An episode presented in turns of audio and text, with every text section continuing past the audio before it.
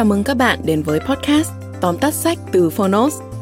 Trong podcast này, chúng tôi giới thiệu nội dung chính của những cuốn sách tiêu biểu mà Fonos lựa chọn, bao gồm những tựa sách bán chạy tại Việt Nam và cả những cuốn sách nổi bật trên thế giới nhưng chưa có tại thị trường Việt Nam. Podcast Tóm tắt sách không chỉ là nguồn tham khảo hữu ích trước khi chúng ta quyết định mua một cuốn sách, mà còn là nơi tổng hợp kiến thức một cách đơn giản, gọn gàng, phù hợp với quỹ thời gian của người bận rộn. Podcast Tóm tắt sách được phát sóng đều đặn vào thứ Tư và thứ Sáu hàng tuần. Mời các bạn đón nghe.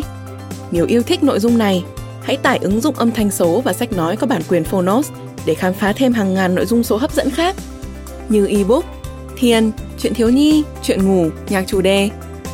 Còn bây giờ, hãy cùng lắng nghe những nội dung chính của Tóm tắt sách hôm nay nhé.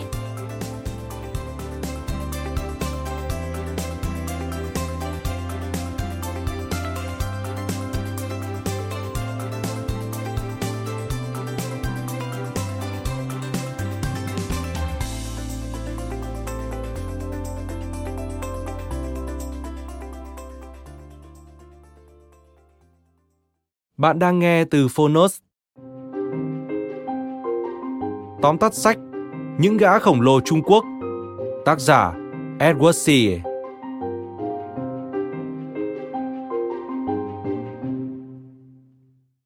Những gã khổng lồ Trung Quốc, Alibaba, Xiaomi, Tencent và các doanh nghiệp khác đang thay đổi luật chơi như thế nào? Mở ra cho người đọc bối cảnh phát triển kinh tế của đất nước tỷ dân. Cuốn sách tập trung vào cách mà những ông lớn như Huawei, Alibaba, Haier, Tencent đang viết lại luật chơi ở Trung Quốc, đồng thời góp phần tạo ra diện mạo đất nước như ngày nay, trở thành một thị trường có sức ảnh hưởng khổng lồ lên toàn bộ phần còn lại của thế giới. Mọi thứ đang diễn ra ở Trung Quốc rất nhanh, đòi hỏi sự linh hoạt thích ứng của cơ quan quản lý lẫn các doanh nghiệp. Con đường của các công ty lớn chưa bao giờ dễ dàng, nhưng đứng trước mọi khó khăn, họ luôn tìm được cách để vượt qua và vượt lên. Tác giả Edward Tse đã viết hàng trăm bài báo từng được đăng trên các ấn phẩm như Harvard Business Review, Forbes, China Daily và là tác giả của nhiều đầu sách, trong đó có Những gã khổng lồ Trung Quốc đã được xuất bản tại Việt Nam. Ông từng được tạp chí Shoji Quan vinh danh là một trong những người có ảnh hưởng nhất trong ngành thông tin di động tại Trung Quốc vào năm hai nghìn không trăm lẻ bảy và được tạp chí Manager công nhận là một trong hai mươi ngôi sao tri thức đáng ngưỡng mộ nhất tại Trung Quốc vào năm hai nghìn không trăm mười một. Có thể nói, tương lai của đất nước Trung Quốc nằm trong tay những doanh nhân. Với tinh thần đổi mới, sẵn sàng chấp nhận rủi ro, tên tuổi của họ cũng đã dần trở nên quen thuộc với bạn bè trong và ngoài nước. Để hiểu hơn về câu chuyện của họ, mời bạn cùng Fonos điểm qua ba nội dung đáng chú ý của cuốn sách Những gã khổng lồ Trung Quốc của Edward Tse. Nội dung thứ nhất, Trung Quốc là một thị trường khó chinh phục. Rất nhiều ông lớn đã ngã ngựa tại Trung Quốc.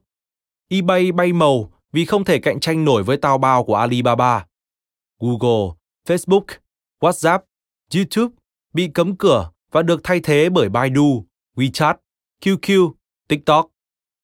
Thế giới có gì thì lập tức Trung Quốc có phiên bản tương tự và thân thiện hơn với người dùng nội địa. Dựa vào quy mô dân số, ai cũng biết Trung Quốc là một thị trường hấp dẫn. Thế nhưng dù có bỏ vào hàng tỷ đô la, nếu không thực sự hiểu về thị trường này, thì tiền chỉ như muối bỏ bể. Các ông lớn ngoại quốc sẽ không thể cạnh tranh nổi với các công ty bản địa, vốn thấu hiểu thói quen tiêu dùng của người dân và khó lòng thích ứng với việc chính phủ quá mức tập trung bảo vệ lợi ích quốc gia. Không chỉ các doanh nghiệp nước ngoài, cuộc chiến giành thị phần của các doanh nghiệp nội địa cũng vô cùng khốc liệt. Ai cũng muốn lật đổ vị trí độc tôn của Alibaba trong lĩnh vực mua sắm trực tuyến.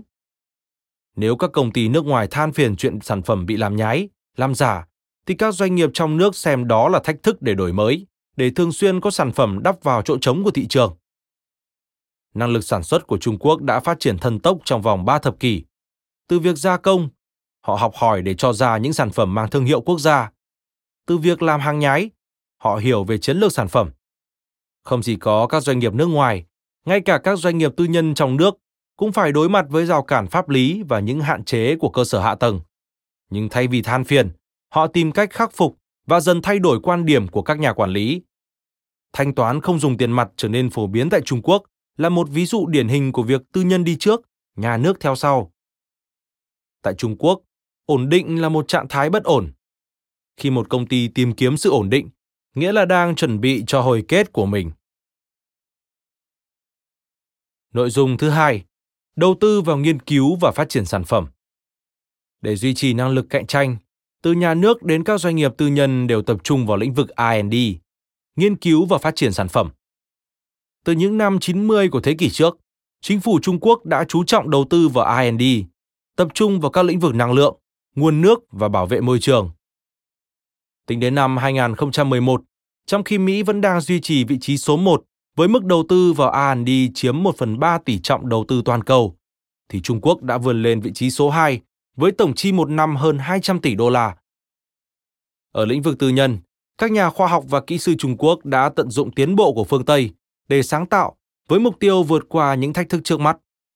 Có thể kể đến như việc giảm phụ thuộc vào công nghệ nhập khẩu bằng cách phát triển ngành công nghiệp bán dẫn bản xứ, mở rộng hệ thống mạng lưới đường sắt tốc độ cao để tăng cường liên kết thương mại với các nước láng giềng, khuyến khích lắp đặt năng lượng mặt trời cho khu vực nông thôn.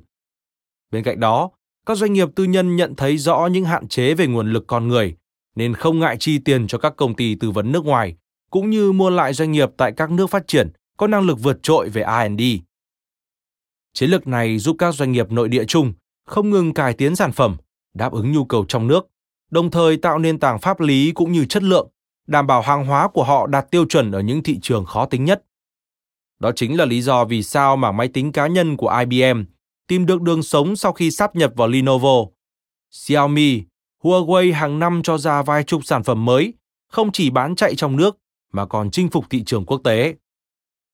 Chỉ trong một thời gian ngắn, các doanh nghiệp Trung Quốc đã vươn mình trở thành những đối thủ cạnh tranh trực tiếp với các thương hiệu toàn cầu tại tất cả các lĩnh vực.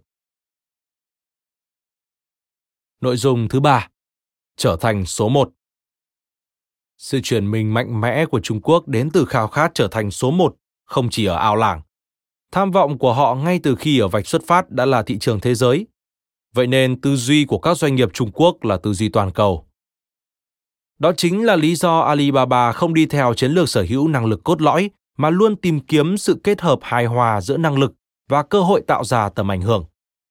Xiaomi sản xuất điện thoại thông minh để cạnh tranh trực tiếp với Apple, nhưng lại theo đuổi chiến lược giống với Amazon, giá thành thấp, doanh thu đến từ các sản phẩm cộng thêm như phần mềm, dịch vụ, quảng cáo và phụ kiện.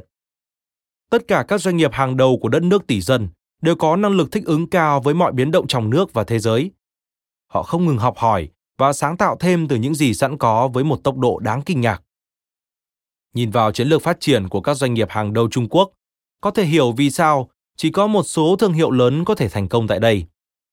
Các doanh nghiệp còn lại đáng lý không nên quá tập trung vào việc tăng quy mô, đem những lợi thế về sản phẩm và vận hành đã từng thành công ở một vài thị trường nhỏ, áp dụng tại xứ sở giàu truyền thống văn hóa và quá giỏi bắt chước này. Chiến lược tối ưu là làm ngược lại, tìm ra cách vận hành hiệu quả tại Trung Quốc, rồi dùng những kinh nghiệm này áp dụng cho phần còn lại của thế giới. Nhiều quốc gia cảm thấy bị đe dọa trước sự phát triển của Trung Quốc. Tuy nhiên, trong cuộc đua này, ai có tư duy năng động hơn, phục vụ cho lợi ích xã hội, cộng đồng nhiều hơn sẽ chiếm thế thượng phong. Những gã khổng lồ Trung Quốc kể về câu chuyện chuyển mình của người láng giềng sát vách Việt Nam. Không thể phủ nhận những doanh nghiệp lớn tại đất nước này có nhiều cái hay đáng để học hỏi, cùng với những sợi dây kinh nghiệm mà doanh nhân Việt Nam có thể vận dụng để tránh những sai lầm đáng tiếc trên hành trình khởi nghiệp.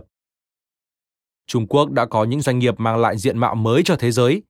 Tin rằng trong tương lai, Việt Nam cũng có những doanh nghiệp làm nên chuyện lớn. Cảm ơn bạn đã lắng nghe tóm tắt Những gã khổng lồ Trung Quốc trên ứng dụng Fonos. Hãy thường xuyên truy cập vào Fonos để đón nghe những nội dung âm thanh độc quyền được cập nhật liên tục bạn nhé.